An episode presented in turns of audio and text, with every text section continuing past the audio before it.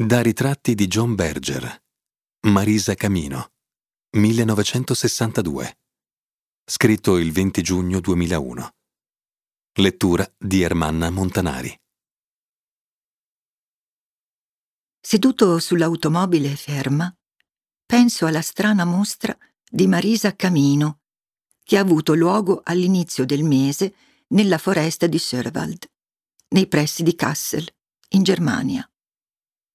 Pur lavorando da 15 anni in Spagna, soprattutto in Galizia, l'artista espone di rado.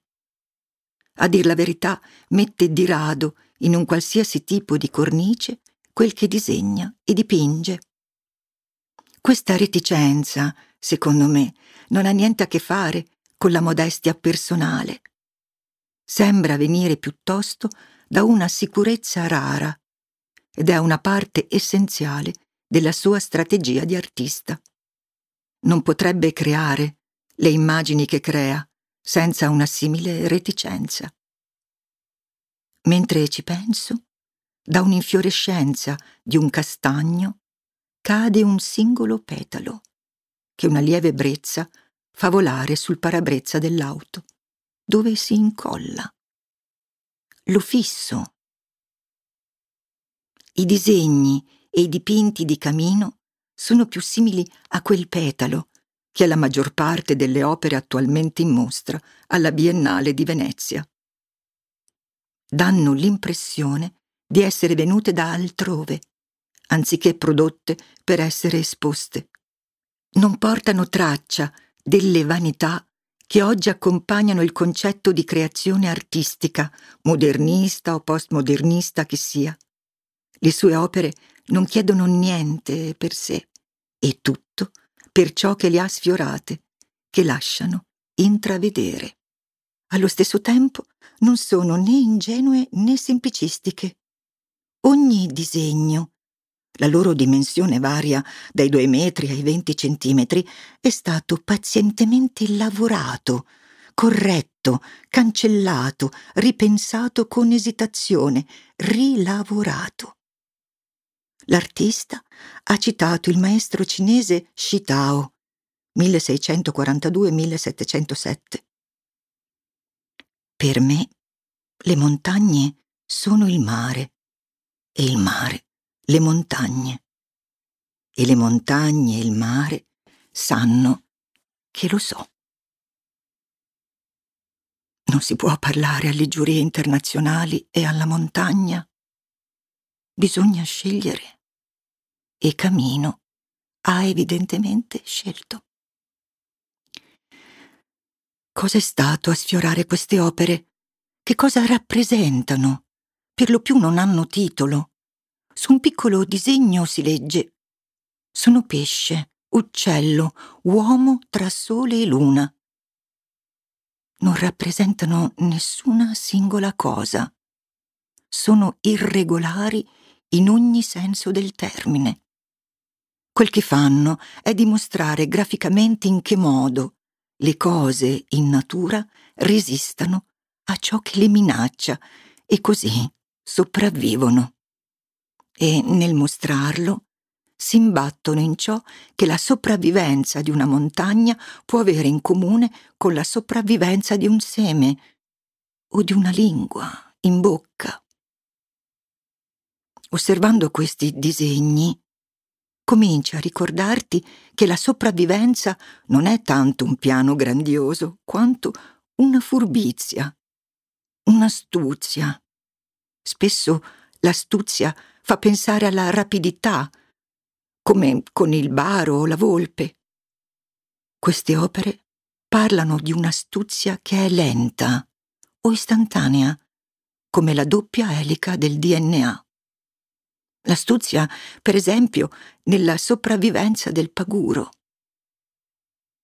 In ogni disegno, diverse esistenze si incontrano e mettono a confronto le diverse adattabilità che hanno reso possibile la loro sopravvivenza. Una montagna parla a una piuma di resistenza e dell'esperienza dei venti, e viceversa. Un gambero di Galizia interroga un albero sui rami e sull'esperienza dell'articolazione. Una pietra si confronta con un teschio e insieme discutono di incrinature. Un animale è costretto a farsi in là da un cambiamento climatico e si adatta alle colline che vengono erose dallo stesso cambiamento climatico. Le conversazioni, raffigurate in questi disegni, sono, grazie a Dio, senza alcun simbolismo o impulso surrealista. Consistono semplicemente dell'intreccio, della sovrapposizione e della giusta posizione delle tracce scoperte dal senso del tatto dell'artista e dalla sua apertura ai parallelismi incessanti e tuttavia nascosti, rinvenibili nelle apparenze naturali. Non partono dalle idee, ma dal tangibile. Camino usa spesso una carta che lei stessa ha ricavato dalla paglia. Ce ne sono già tracce dentro questa carta il modo in cui poi ne strappa un pezzo e lo incolla su una carta diversa diventa un altro tipo di traccia.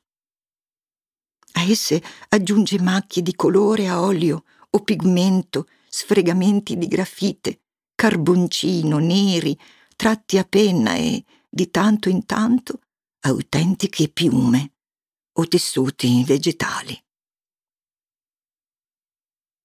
La cosa misteriosa e che non capisco del tutto è che questi disegni non sembrano mai arbitrari.